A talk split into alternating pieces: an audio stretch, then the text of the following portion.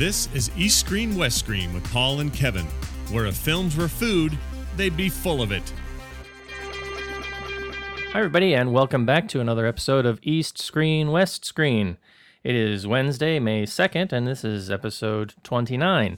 This is the show where we talk about films from Hollywood to Hong Kong and sometimes stuff in between. I am Paul Fox, and joining me as always is my good friend, Kevin Ma. Hi, everybody. So, Kevin, what's new? Um, not too much. How about your side, Paul? Uh, How's it going? Same old, same old. Uh, end of the semester, so hopefully things will start winding down in the next couple weeks. A um, lot of move, big movies on the horizon. Anything you're looking forward to in particular? I'm I'm looking forward to uh, this week's movie. Actually, uh, the movie group Gallants, the the action film with a lot of these uh, old school actors, and of course MC Jin because he's a perfect fit for this type of film. So uh, yeah, really looking forward to it. We'll be watching the Dynasty, um, and we might we might have a special guest. So uh, looking forward to it. Yeah, that should be exciting. Um, really looking forward to seeing that film. Seeing Teddy Robin in a film. I haven't seen him in ages. Um, so I'm I know that uh, some of the people we've we're going with have already seen it a couple times, but uh, I for one am very very excited to see it. Um, and what about uh, any any other big movies on the horizon that you can think of? I mean, I know the only one that comes to my mind that I'm really kind of pumped for is uh, Toy Story three, and it doesn't seem like it's really a big sort of blockbustery summer this year. Yeah, it's kind of a quiet uh, early summer so far. I mean, last year we already had a couple big releases, although I can't remember for the life of me what we had last year. Like Memorial Day, we of course we always get some uh, big release uh, starting from early May, I think. Um, what do you have last year, Paul? Do you remember? Gosh, uh, I think we had Transformers two. Oh, that was July fourth, I Um, believe. Star Trek Yes, yes, was, that's was, was the other one. Um, but yeah, you know, it's kind of hard because uh, the, the the the summer movie season sort of starts early now. I mean, we've already had Iron Man two and and a you know a couple other big films. Um, one of the films we'll Mhm. talk about tonight, Prince of Persia, sort of falls in that vein of a big sort of Hollywood blockbuster. Um, but I don't know. Maybe maybe it's maybe they're spacing them out more these these years to avoid competition. Perhaps so. Um, this year's a little weak. I mean, next week we get the A team, um, and depends on I guess how much how how how much you're into that sort of really manly action thing. Because this year seems to be really sort of a manly action year. We have the Expendables, we have the A teams, a lot of these male oriented action films. Um, and of course we get the Tom Cruise, uh, Cameron Diaz film, um, Night and Day, which seems like it's more sort of big spectacle action, but Mm. yeah, uh, definitely seems like kind of a low, kind of a, a down year, I guess. Yeah, for- and I think we're getting uh, Hong Kong's getting the Sex in the City two movie also next week, yes, um, which yes. is kind of ir- ironic. I was I was uh, twittering with someone, uh, I think yesterday or the day before, about you know here we're in, in the same week we're getting two films that are sort of both based on old and somewhat you know dated television series from the U.S. Um, Mhm.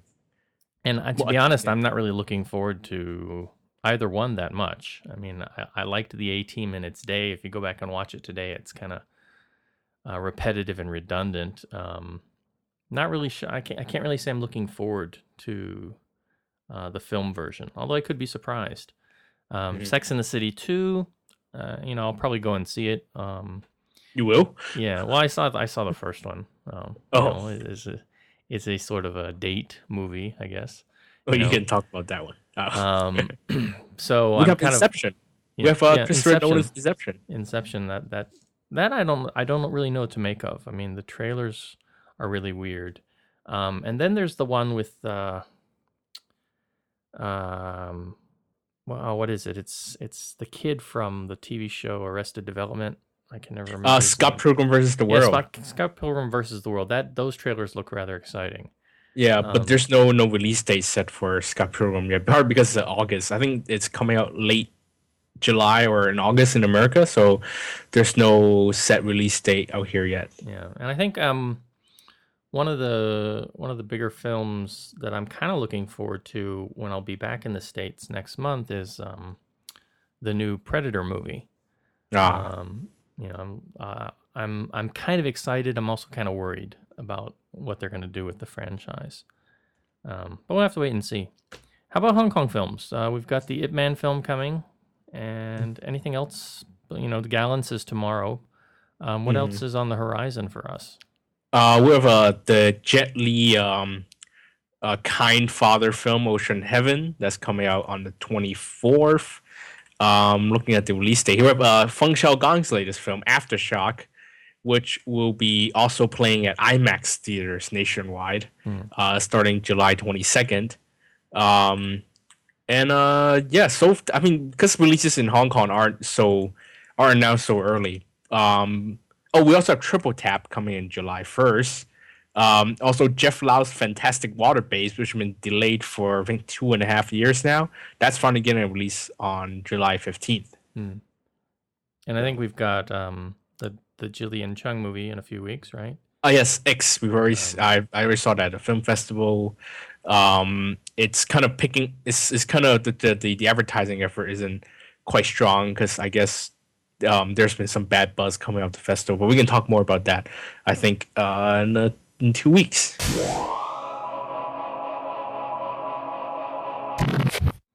All right, well, let's get into some of our East Screen news for this week. Um, our first story this week, uh, sort of picking up where we left off last week, once again talking about Ip Man 2, which seems to be able to do no wrong in um, in Asian cinemas at least. Last week we talked about a story saying that it had broken the top box office record in Singapore, which would, was previously held by uh, Stephen Chow's Kung Fu Hustle. And now it seems that the film has gone on to basically become the top grossing film in Asia for 2010. Um, I, I mean, th- I think this is great news, but it's um, is it a it, it is it a bit disturbing as well, Kevin? it's disturbing in a way that well i mean it's not it's not surprising that asians an asian audience would i guess connect with this film um especially since considering where it's played it's played in singapore uh china hong kong uh, taiwan um, malaysia um, and thailand I mean, some of these places i would say in history they've had i guess similar history they one they want an action film they want a big action film and two they want to see Caucasian Westerners get their butts kicked. I guess it, it, it's um. I hate to say there's like a historic thing or there's like a cultural thing going on this, but um, I'm not entirely surprised that it's it's it's, ta- it's doing so well in Asia. I mean, it's not. I don't think. I think this this um title. I don't think it's gonna stay for long. I'm sure Japan is going to roll out something that's going to beat this gross, because uh, usually a Japanese film can make even up to say 50 60 million dollars and this year they're rolling out their most the third installment of their most uh their most successful live action franchise ever so um i'm sure that title is not going to stay but uh, like i said i'm not really surprised that Ip Man 2 would satisfy so many asian audiences Hmm. I don't think it would do as well um in the west i mean to them it would just be another one of those niche, I guess, um, kung fu films that will do probably mild business business. Especially Donnie Yen isn't really a household name yet. It's not like he's not like he's a Jackie Chan or anything, so uh, he can't really open a movie in the West yet. So um, I think it's going to stop here. Uh, finally, Hmm. hopefully. Well, it, you know, it's interesting if you look at the figures they have on the Film Biz Asia site. It says that Ip Man 2 has so far made 5.4 million in Hong Kong, uh, 1.8 million in Taipei, and by Sunday night the film had taken uh, 30.4 million in China. And it goes on to list some of the other places it's played, like Malaysia, Singapore, and Thailand. But you know that that China figure, 30.4 million is pretty significant in showing you know the what a movie can do you know with, with the size of the population and the number of theaters uh, in China um, compared with the rest of Asia. I mean, because if you if you start to add up Hong Kong, you start to add up you know the Taipei and, and Malaysia and the other places, and those figures combined still don't come anywhere near um, the revenue that's being earned in China.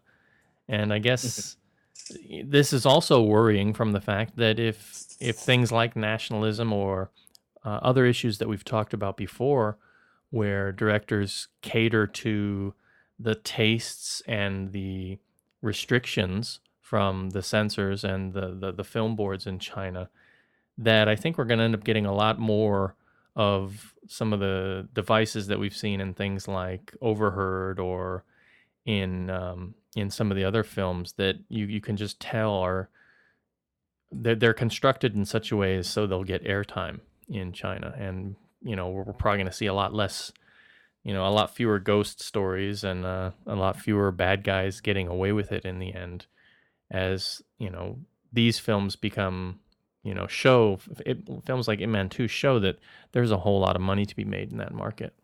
Well, two things about that. One is that um, uh, that that figure, the thirty point four million dollars in China, it's it's it's fairly significant, but it's not the highest figure. I think Bodyguards and Assassin made more than that.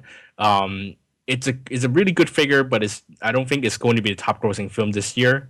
I think uh, Feng Xiaogang's Aftershock is going to beat that because I think thirty point four million uh, U.S. dollars. I think that translates to about two hundred and ten million RMB, mm. right?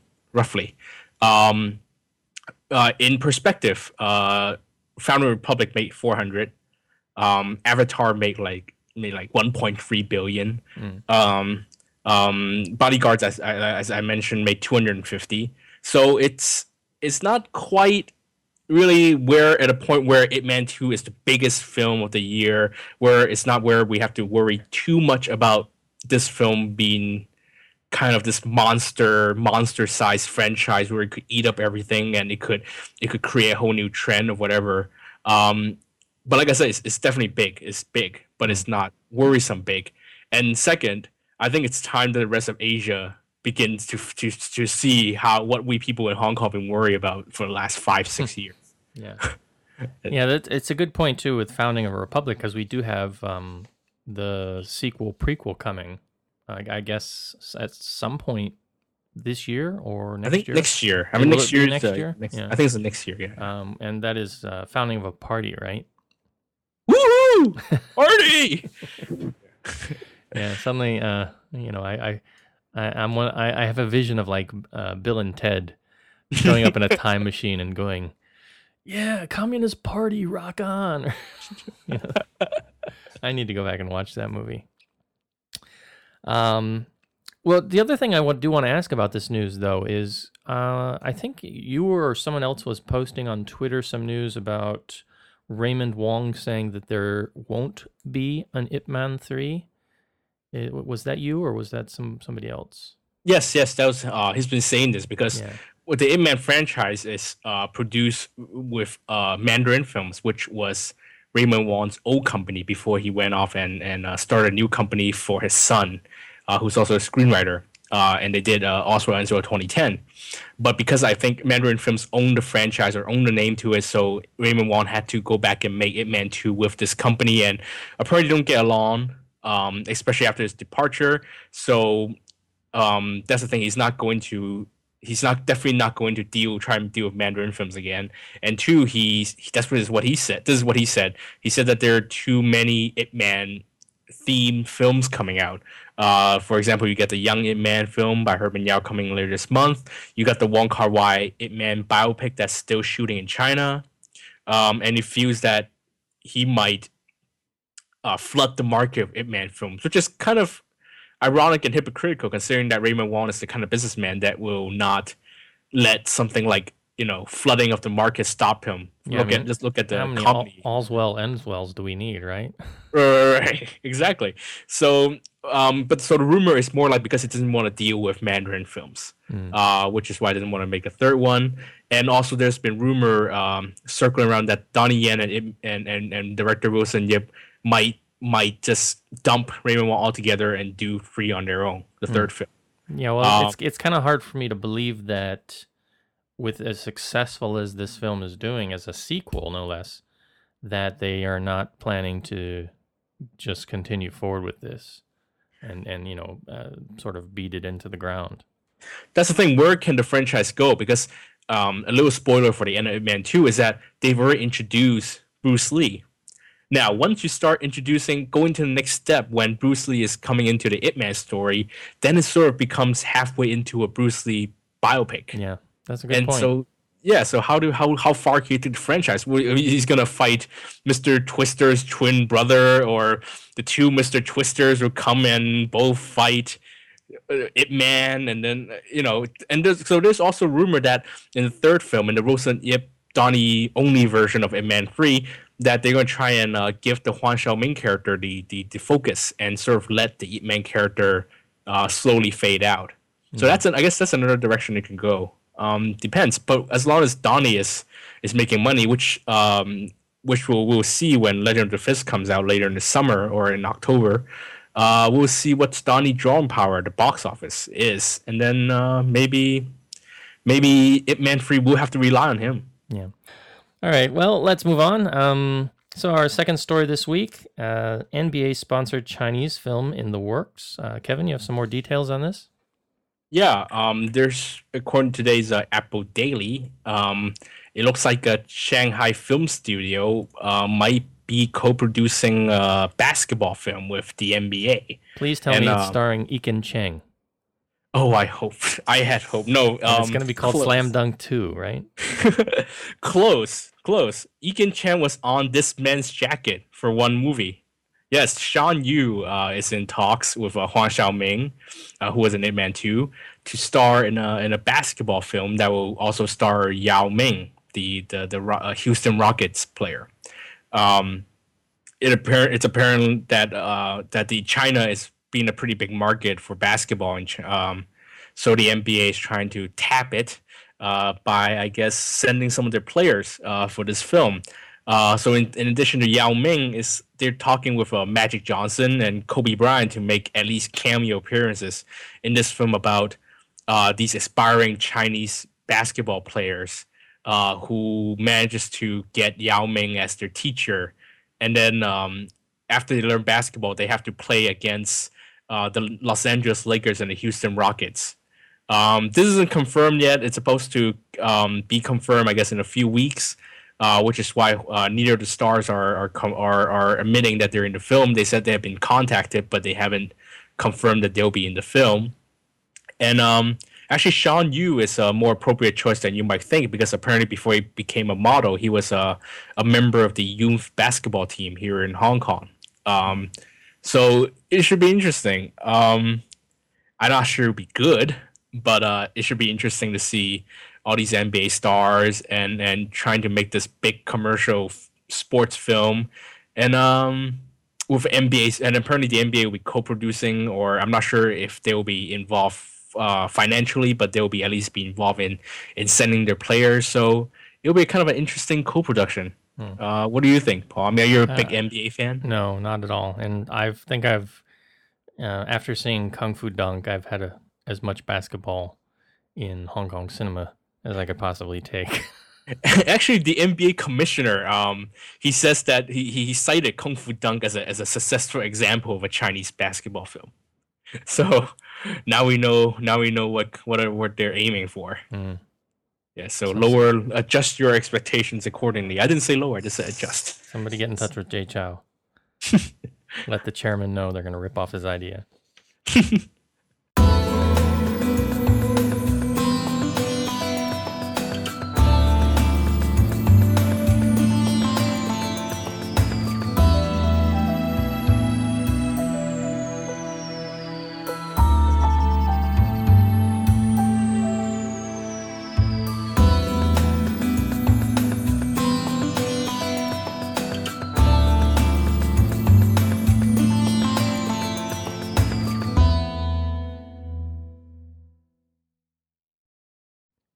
All right, let's talk about our East Screen film for this week. And this is the Japanese sequel, uh, Nodame Cantabile 2. So, unfortunately, I have not had a chance to get out and see this film because I didn't see the first film and I haven't seen the television series as of yet. And I'm I'm not somebody who I don't like to go and see a film if if I haven't really seen you know all of the the things leading up to it. So I, I want to get out and I want to see the TV series and then the first film before I sort of approach this one. But I do know from friends who've seen it that as it played here in Hong Kong, that this film actually had English subtitles, whereas when they released the first film last year, um, and Kevin, you did a review on that. Mm-hmm. Um, when they reviewed when, when they when they released it last year, uh, the first one had, did not have uh, English subtitles; it only had Chinese subtitles. That's right. So it's a it's it's kind of weird that they would do that um, this time, but um, so yeah, Kevin, I'm going to throw it into your court and uh, let you give us a bit of a synopsis and tell us your thoughts on this. Sure. Um, well, quick thought on why the subtitle situation is that the first film was distributed on film, um, and I I'm guessing there's some kind of financial issue about printing an extra set of subtitles or whatever, which I guess prevented the company uh, from putting on English subtitles. But uh, the second film was projected uh, digitally here in Hong Kong cinemas, and I guess that makes it either easier for them to put on the subtitles or because the subtitles might have been already on the digital print or whatever the original the master that they have. So it's probably why they didn't remove it. Um so that that was that would be my i guess my my guess about why there's english subtitles. And um paul if you haven't watched if you haven't watched the 10 episode tv series or the the four hour one one episode drama or or the the two hour film yeah you probably shouldn't try and sit down for this one because this really is um, a continuation of the first film. The, the, the, two theatrical films essentially make up one long episode, just like the one off TV episode back in January 2007, I believe, or 2008. Anyway, um, Nodame Cantabile 2 continues that story. Um, the first story had, uh, the first film had your main character Chiaki, um, who's also a, who who was a conductor in Europe, uh, up and coming conductor. He he just rescued uh, an orchestra, failing orchestra, which is kind of a situation that you saw in the TV drama, and now he has to deal with his relationship with his uh, girlfriend uh, Nodame, as in the the, the the character in the title, who is played by Juri Ueno. Um, this is kind of hard to spell out because the plot is very very character based. This time is about resolving these things that have the, the, these issues that these characters have which involves these two really talented musicians trying to one up each other and then feeling i guess uh, self pity every time the other person uh, uh, uh, exceeds exceeds themselves in talent. And so it's kind of about these two characters trying to get over that and and, and get on with their romantic relationship. So it it almost feels like kind of an art house film because there's not much of a of a clear conflict that drives the film like the first film. Uh, the first film, like as I set up this sets up this sitcom like situation, and so it's really easy to identify with it, and it's easy to follow it even if you haven't seen the the previous um, installments. And um, it, it kind of is a much more commercial film, and this one it, it really drags unless you really like the characters, unless you have been, unless you've gotten really involved with these characters throughout the years. So uh, it's kind of a harder film to sit through if you're not a big fan of the series. Um, but there's one good thing about this installment is that the the characters from the original drama, the side characters, um, they come back briefly in the first act and uh, it's a really welcoming return because they sort of disappeared from the ever since the one-off uh, episode back in 2008 and also they're missing for most of the film uh, the first film so they're back here and it's really and they really i thought they were really kind of one of the biggest elements into making this the the the, the original series a success because uh, these two characters are interesting, but it's these wacky, zany side characters that really provide the little comic moments in addition to these two eccentric characters. So I was really glad to see them back. And of course, uh, Naoto Takenaka, the tanned actor who you might have seen speaking back Mandarin in uh, Shinjuku Incident, uh, he's back as a, a master conductor named Straussman, who who can't really speak good Japanese, even though the actor is Japanese. So he's always great to watch because he's sort of hamming up the screen. Um, but like I said, it's it's a really strange film for me. It's good to to to see this the story wrapped up, and it's interesting to see what happens when they do sort of a character based version of Nodame. Um, like I said, the the the original the, the the style, the original comic style gags are still here, but they become a little more sparse and and the film I get and again the film is it's not really a complete film. There's no beginning.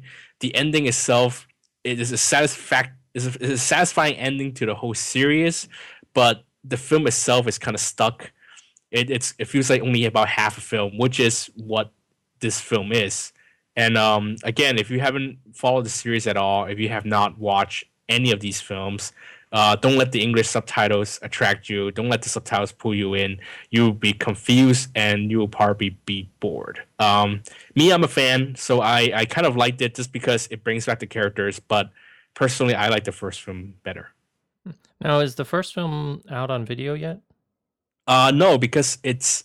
I think it hasn't been released in Japan. Um, I think it comes out in the next few weeks. So hopefully we'll see a Hong Kong release announced pretty soon interesting how you said you know the that you felt this the side characters really sort of make the show better.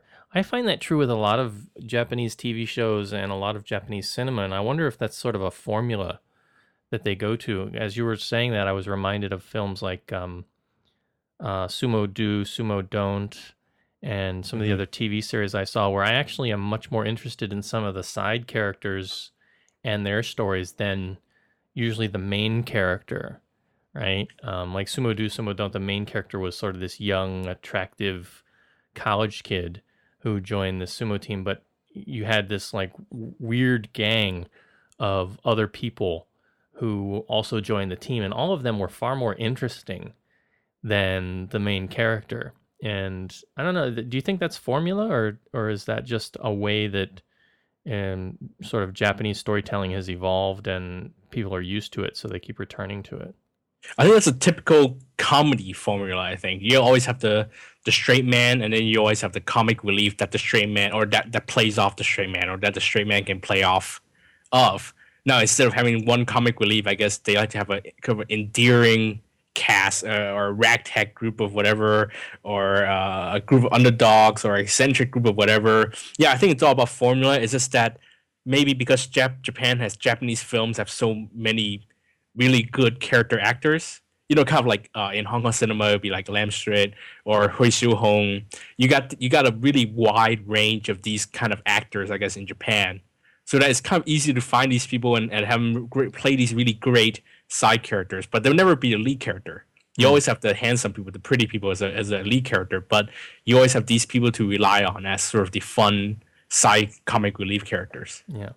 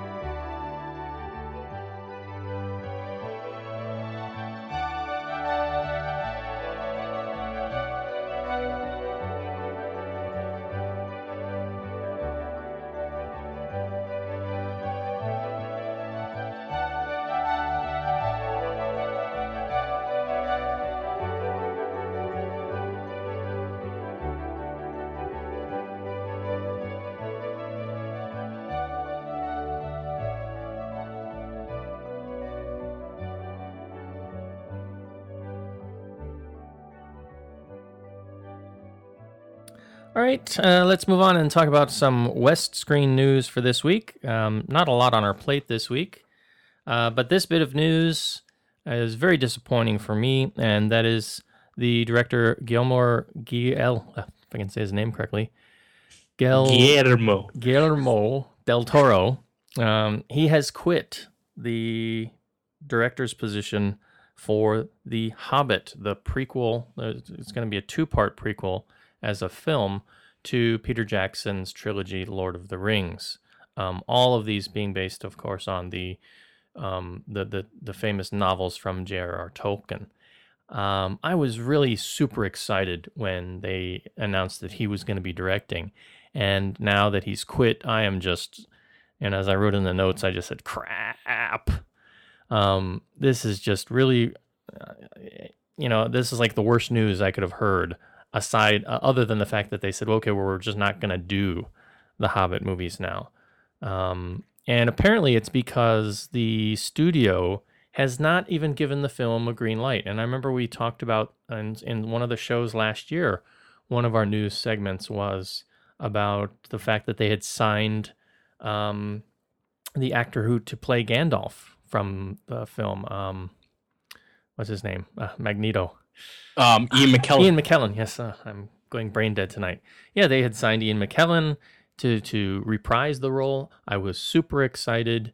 Um, you know, things seem to be going smoothly, but according to uh, Del Toro, he says that um, they, they haven't set, even set a start date. They're still in pre-production, and the problem is not with the production crew; it's with MGM because they're having issues with financing, and uh, apparently they're uh, on the brink of bankruptcy, and so they haven't been able to negotiate the start date, and they haven't greenlit the film. And I'm guessing that uh, director Del Toro has just he's probably got other things on his plate that he needs to get rolling, and he just can't sit on his hands and wait for MGM to get their act together. So the article does say that he's going to be sort of staying on as part of the script team to help continue to co-write the screenplay with um, with Jackson and and some others. Uh, so I'm glad he's still going to have some involvement, but he has, you know, his visual style. If you've seen him, the the movies he's done, the hell like Hellboy and um, Pan's Labyrinth, which I didn't really like. Pan's Labyrinth was a bit too um, a, a bit too dark for me. Um, but you know, he's the, the the visual and sort of artistic style that he brings to films is just amazing, and I thought it was going to be a perfect fit for The Hobbit. So now that he's kind of just going to be on the script team, I'm really disappointed. And well, I guess we'll just have to wait and see who gets brought on board, um, and when, if and if the show is eventually going to get the green light from MGM. Uh, Kevin, you're not you're not a big Lord of the Rings fan, right? Um, I watched the films. Yeah. Uh, and I liked them, and uh, I also like Guillermo del Toro. Um, it's it's too bad because I mean MGM they have these two big franchises. They have they have this The Hobbit, which it's almost guarantee hit. Um, and then you have they have the Bond franchise, and and and you know why can't they save their money elsewhere? They need these franchises to essentially save the company, and yet they can't even get their act together to get these movies rolling. Yeah. So it's too bad. I mean, I hope that Jackson will find a director who can who can um who has as much talent as Del Toro. Um at least half, I hope. Uh, and I hope they will find a director who can actually sit on their ass at New Zealand for another three years while MGM tries to get itself out of this mess. But you know, Del Toro was so he was so invested in this project. He was he threw away two years of his life in in New Zealand just waiting for this to start. I mean, they said he said they were ready to go. They had all the designs going.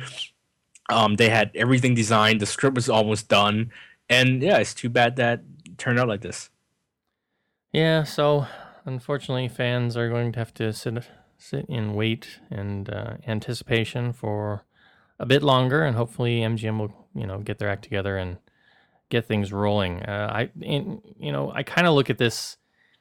It's nowhere near as serious, but you know it's like the sort of like the banking crisis. You know, you get you get all these people who are pencil pushers and paper pushers and and they just look at numbers flying back and forth and they're not really involved in the day-to-day grind of things. And ultimately they end up messing things up for everybody. You know, the people who do good work and the people who go out there and and get things done and you've you know, you've got to have somebody in some corporate office somewhere say yes or say no and it's a shame. Very disappointed.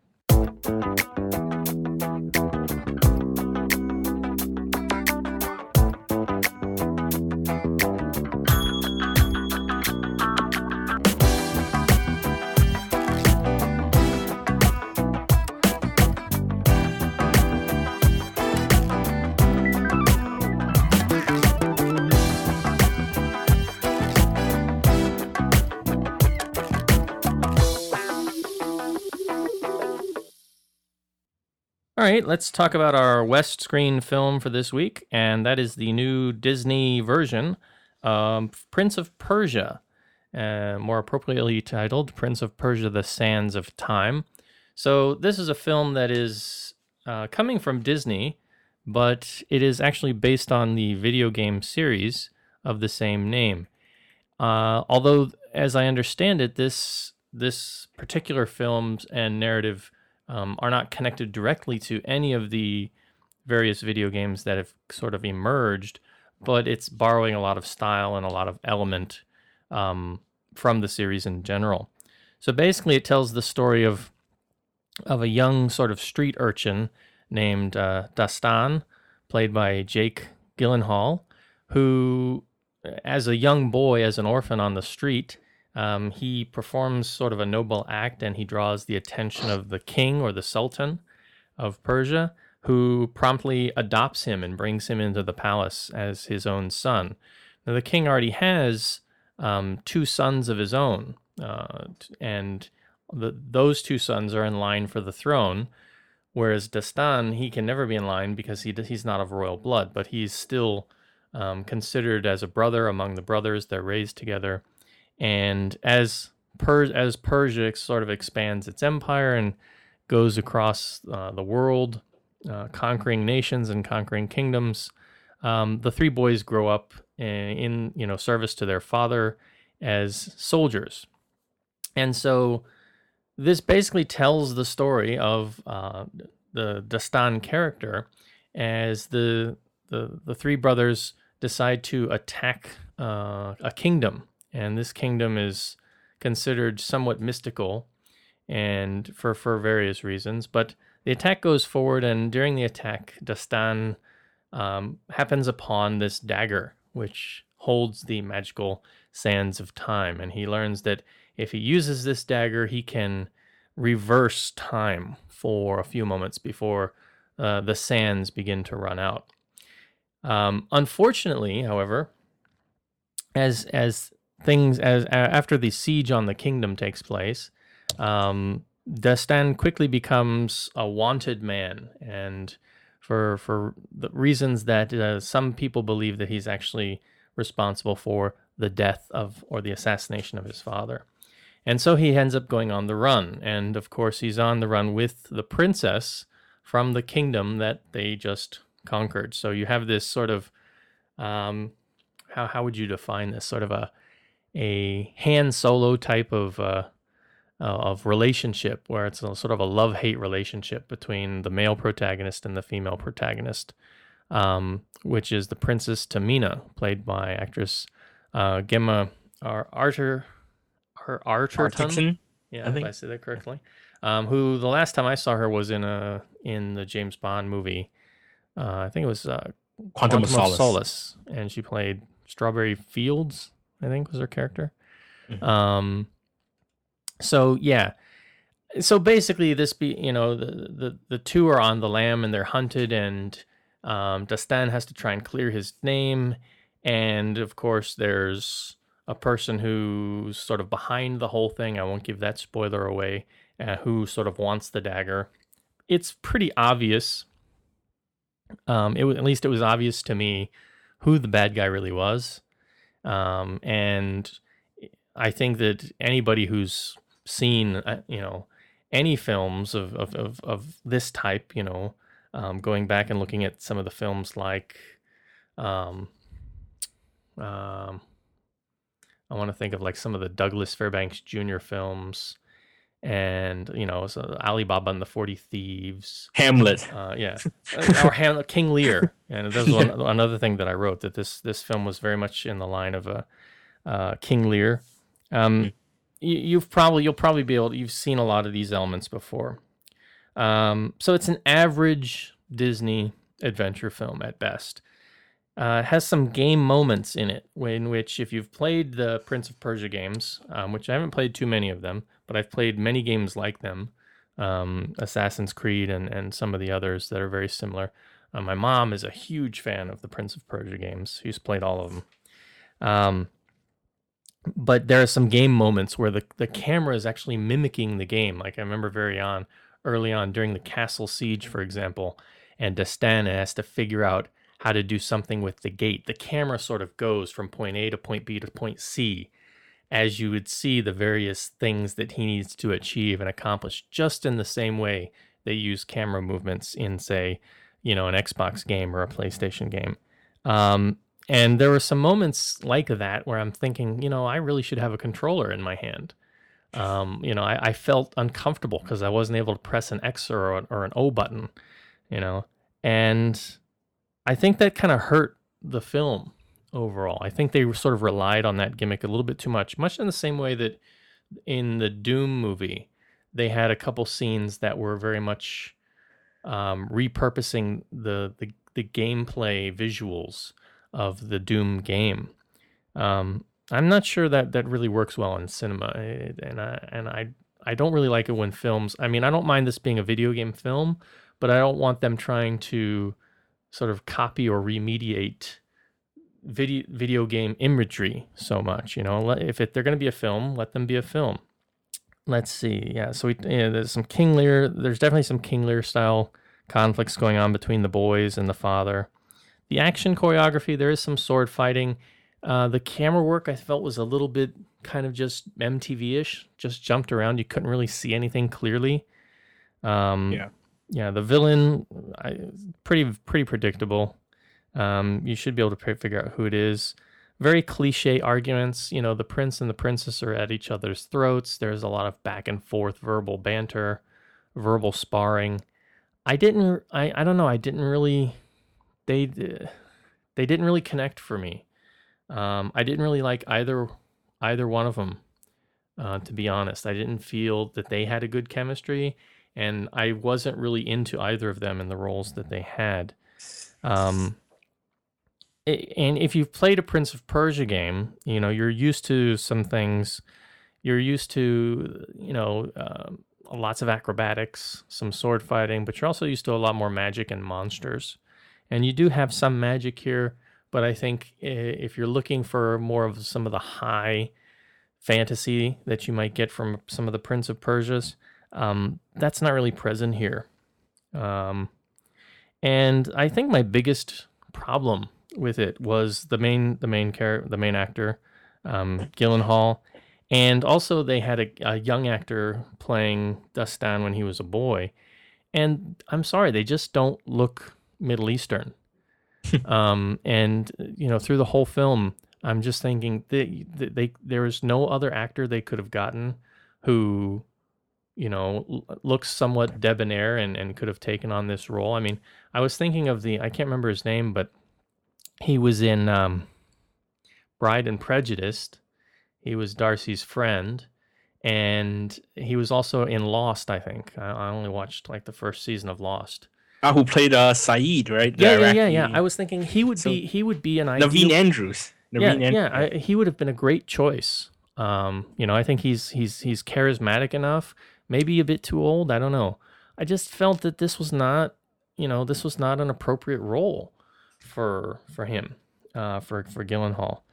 And yeah, it's just I don't know. These these actors are way too white bread to be playing Middle Easterners. I that I don't mean that in, you know, sort of a racist manner, but I mean, come on, Reverse racist manner, maybe. yeah, it's like I I don't know. Um, so let me, Kevin, what did you think? You saw this? Yeah, yeah. yeah. Well, I definitely agree with you. Definitely agree with you um, on a lot of these things. Um, one, yeah, Gyllenhaal. Gyllenhaal definitely not good in a row. I don't know what he was doing there. It's almost like he was switching between American, Scottish, and English accents throughout the whole film. Because you know he's American, so um, of course he was having, he was trying to fake the British accent. Uh, meanwhile, the uh, Gamma Gamma Atherton, I think. Uh, I guess they, I guess uh, Rachel Weisz was too old for the role, so they just found someone who could speak like her. And like when I'm watching the trailer, I mean, when it was only her voiceover, I just keep thinking, "Well, Rachel Weisz is doing another mummy film. Like, what's going on?" Yeah, this film did did kind of remind me of The Mummy in many ways. I mean, some of the visual effects and some of the the coloring and and some of the com- composite shots of the desert and things was very reminiscent of The Mummy. More like about the fun. Actually, for me, this proved this to me told me it should prove how well directed the first Mummy film was. Mm. The first Mummy film was it was good old fashioned adventure that that had a good that was well paced with likable characters, and even if it did play with a lot of stereotypes, it was still a very fun uh, adventure film. Here, it felt like one Disney was trying to get the film cut to under two hours, so it felt twenty minutes too short. Not not not the story felt too short. It just felt like it was cut twenty minutes quicker, too quick. Mm um, especially with the MTV style editing, and um, a lot of the violence. Actually, is really a violent film. It, it felt really sanitized. I mean, the violence is still there, but it's almost like it just took out the blood and got a PG thirteen. But the violence is still there. I mean, you think about the body count in the film. I mean, there's it's over hundred people. Over hundred people died, and they were all chopped up by some sharp blade. Especially one character who was uh, I believe he was sliced across his throat. Uh, and this is a major character. So it was like I, I couldn't believe I was watching a Disney film. Um, yeah, I think they I think they were sort of aiming for more of a Pirates of the Caribbean kind of a tone, and unfortunately, uh, right, but at least yeah, at least, at least Pirates of the Caribbean had this gothic tone that at least at some at least at some point you realize, wait, they're like killing like they're, they're, they're chopping up skeletons, not real humans. Yeah. I mean, yeah, they're the, the death count in, in, in the first Pirates of the Caribbean film wasn't wasn't low either, but at least you kind of got that gothic feel, and two, it wasn't. You couldn't see so much detail. The the violence, it's much more subtle or much more suggested than what you see in Prince of Persia. Mm. Um, a lot of people get stabbed uh, by arrows and, and, and different places. Yeah, it, it's quite a violent film, and I wouldn't even recommend it for anyone under 13. Even if it's PG 13, I wouldn't recommend it for kids. Um, again, the acting is lackluster. At one point, someone, I, I wrote this on my Twitter, so I'm sorry for repeating it. Someone looked up at the Ben Kingsley character and said, I used to know, was it? I used to know you, or yeah, I used to know you. And I felt like saying the same thing and watching it, I was like, this is Gandhi.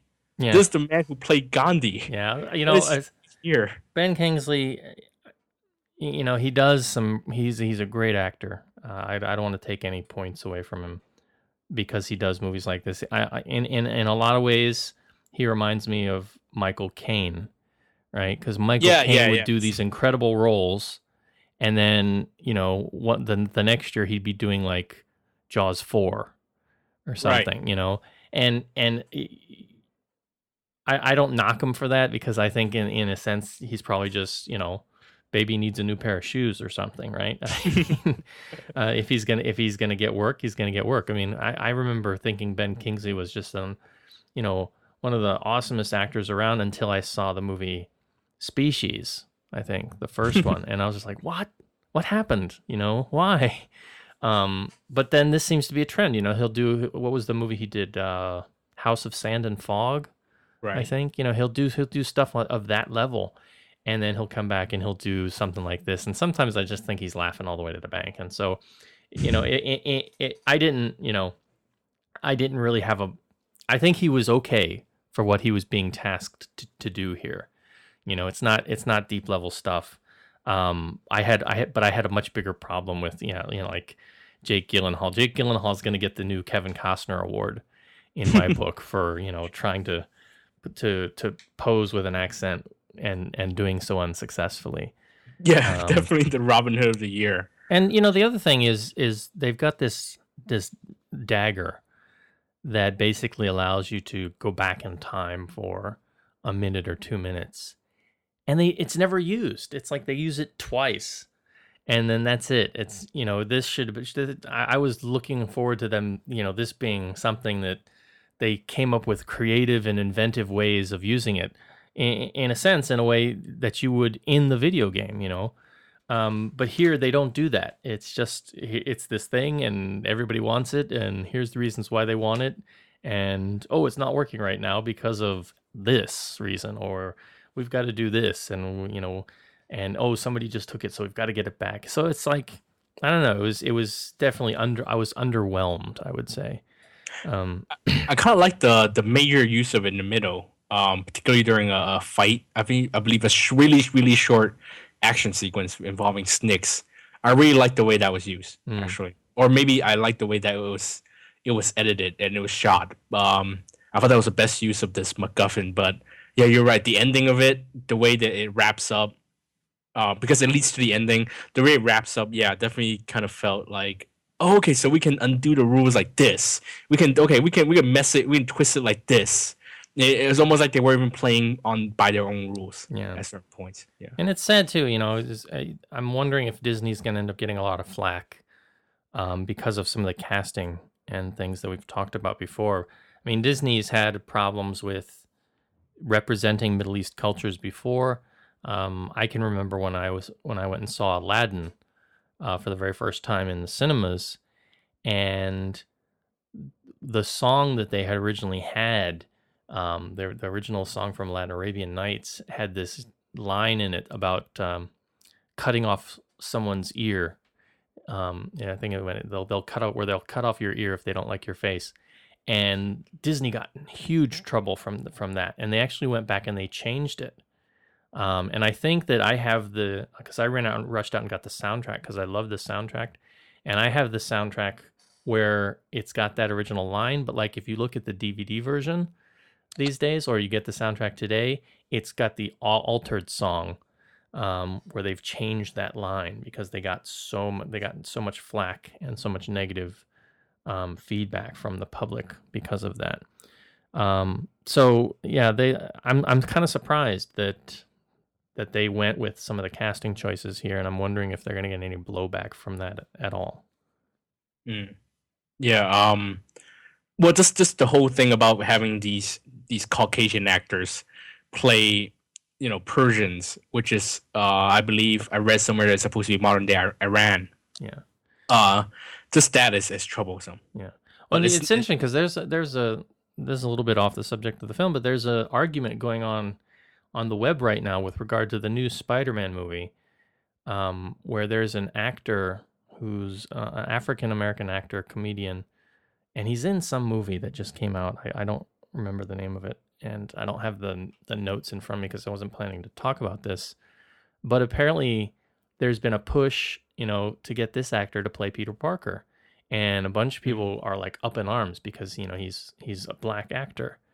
And they're saying oh no you know the peter parker character is white and you, you can't do that. And um, so there's this there's this huge issue of race around what's acceptable to be you know to play. And maybe this is a topic we can sort of get into in a, in a later show. I mean i remember when um, uh, what was it? Uh, memoirs of a geisha came out and you had gong li and Zhang Ziyi playing these Japanese characters, and people were like, "Oh, they're not Japanese; they're Chinese. This is an insult," and you know, it was like all a big deal. Um, so that you know, even Asians were not the, the the proper, you know, national national identity didn't have the proper national identity to play something. And so that's a touchy issue. It's a tricky issue, you know. Um, when when is it okay, sort of, to you know cast somebody who's not sort of authentically in a role is is it okay for example to have anthony hopkins who did othello and was heralded for his performances of othello which was supposed to be you know a middle eastern sort of black character. Um, so he was essentially wearing blackface when he did it and he did a great job. Um, but does is, you know is it wrong for people who are outside of the race to sort of undertake a role that's very racially specific. Well, if Antonio Banderas didn't mind having Anthony Hopkins play his father in, oh wait, I'm sorry, it, Catherine Zeta-Jones play play her father in the, the Mask of Zorro. Yeah. I guess. Oh wait, but then both neither of them are, are Hispanic, so Yeah. this. It- I'm, just, yeah. I'm surprised that no one's ever really no one really talked about this anymore. I mean, this this is I mean this is fairly uh, out there. I mean, it's fairly uh, issue that's pretty big. It's it's fairly obvious, but it's none of the it's in none of the the reviews that are out there. Even not even the negative ones. Uh, it's not even an issue. It seems like to American moviegoers yeah. because they're so used to it. Yeah, there. You know, th- th- there's, Hollywood has a history of doing this. Um, from one way, and I remember what was it, the Will Smith movie, a Wild Wild West. You know, a lot Uh-huh. of people were kind of um, up in arms about that a little bit because the Jim West character was was made famous by Robert Conrad. Um, and then the question becomes: Is there anything inherently racial in certain characters? And I was reading a blog. Some guy was talking about Captain America. How I guess there was a push at one point to have Captain America played by Will Smith. Um, and you know, then, but then how does that fit in the context of sort of a 1950s America, right? Mhm. Whi- Which was a very different time. So uh, it's an interesting question. It's not. It's not one I think that I definitely have an answer to, but I my I'm just of the mind that okay, Jake Gyllenhaal's a okay actor, um, but I'm I'm think there are plenty of other handsome young, you know, okay actors out there who could have easily who ha- who have Indian or Middle Eastern heritage in them and could have e- easily taken up this role. Um, so why not go that route? Um, I guess this goes back to like what we were talking about with M- MGM that there's people in offices somewhere who simply see ideas like you know oh, the you know we have to have a white male lead to sell film because that's what sells um, and that's a shame You're listening to the East Screen West Screen podcast. Visit Concast.com for more.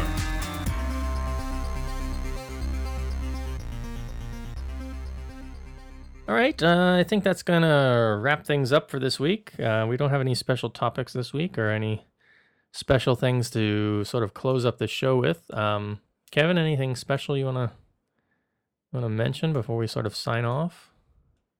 Anything Um, new and exciting I I, I, I started watching Blu-rays finally. Um, ah, how's that going? it's expensive. I uh, you know, I I finally got a PS3, and uh, PS3 has the ability to play Blu-rays. So I watched my first Blu-ray all the way through last weekend, and that was uh, 2001: A Space Odyssey, which I had actually bought last year because I had been planning to buy a PS3 for a long time, and then you know other stuff came up, and I kind of put it off and put it off. And I was in a, you know I think it was in Sam's Club or somewhere in the United States when I was visiting my parents, and they had 2001: Space Odyssey for like ten dollars. I'm like, God, that's amazingly cheap. And so I picked it up, and you know I didn't have any way to watch it for like six months.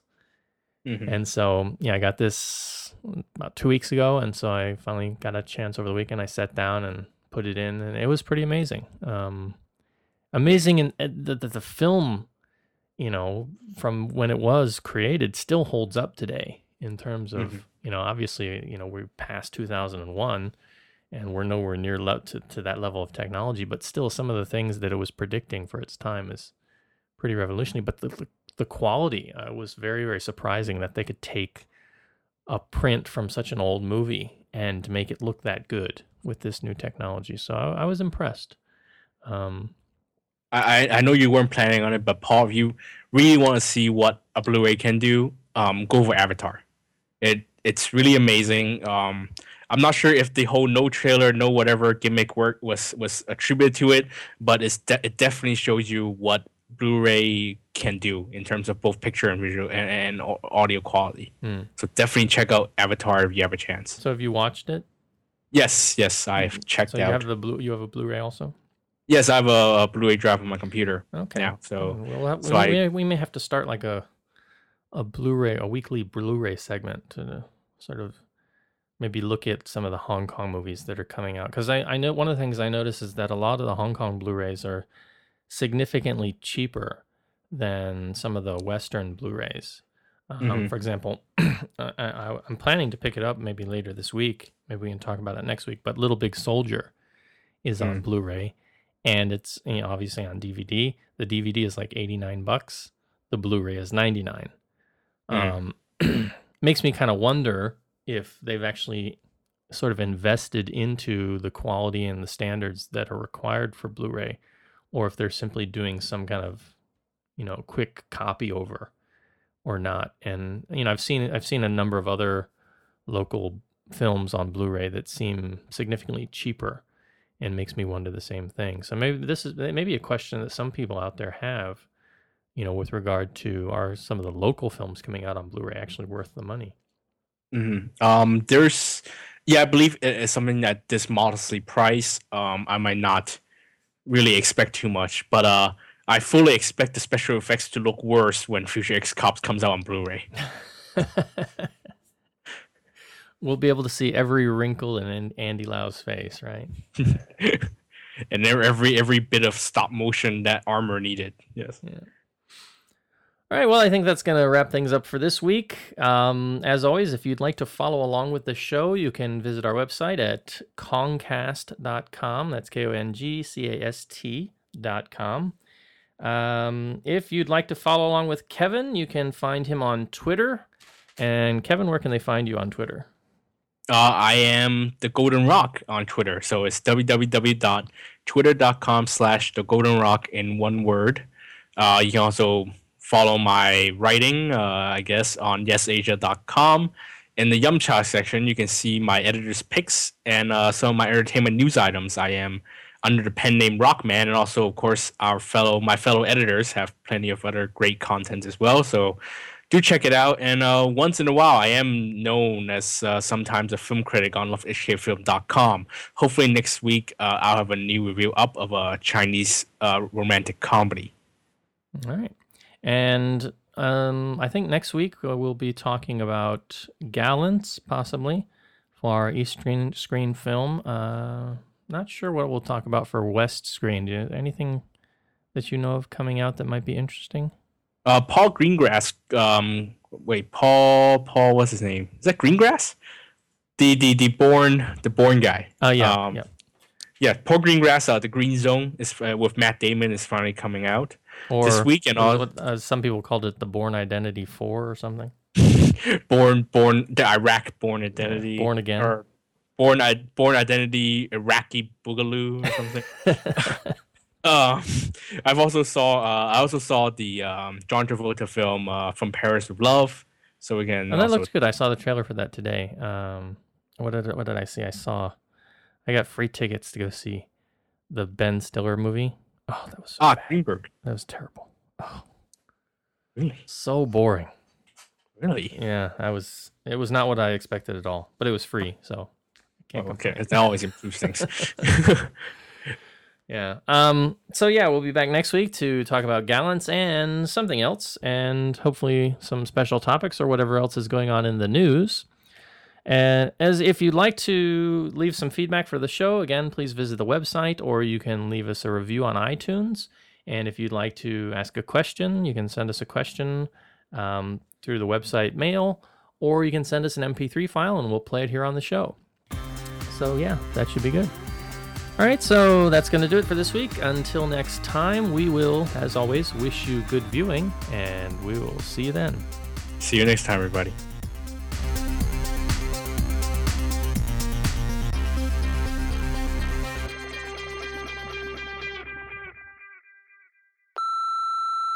Uh, uh, have you seen the latest latest picture from uh, Legend of the Fist? Um, the one that's on the Film Business Asia website. It, it's it's him dressed like a nationalist soldier, except he's fighting Japanese people. I guess as a communist soldier. I mean, it's like it's like, and and then and then um a, mutual friend who named uh Soko, um says that he looks he, he looks like Short Round from Indiana Jones. Mm. So, so that could, be his, that could be his next project, a biography of of Short Round. Yeah, uh, Indy Donnie Jones. Yeah. Actually, Jay Chou already made that movie. I think he called it Treasure Hunter or something. Oh, don't remind me. I'm going to throw out a little bit of a spoiler here. So if you haven't seen the film and you're planning on seeing it, um, you may want to. I'll, I'll, try and keep this under a minute. So you may want to jump ahead a minute in advance, starting mm-hmm. now. Um, so the ending of this film, I, I kind of mm-hmm. got I got a sense of where they were building to, and that is if you've seen the science fiction film Nicolas Cage science fiction film Next, and you've seen how that ends, this basically ends the same way. And you I, know what, Paul? I knew they I were building to that, and I was just like, no, why why are you doing this to me? You know, and it's like, um, I'll just leave it at that. So. But Paul, Paul, I haven't seen Nick, so he just ruined the ending of Nick. Oh, I'm sorry. it's a Nick Cage movie. You can't ruin it, right? It's already ruined.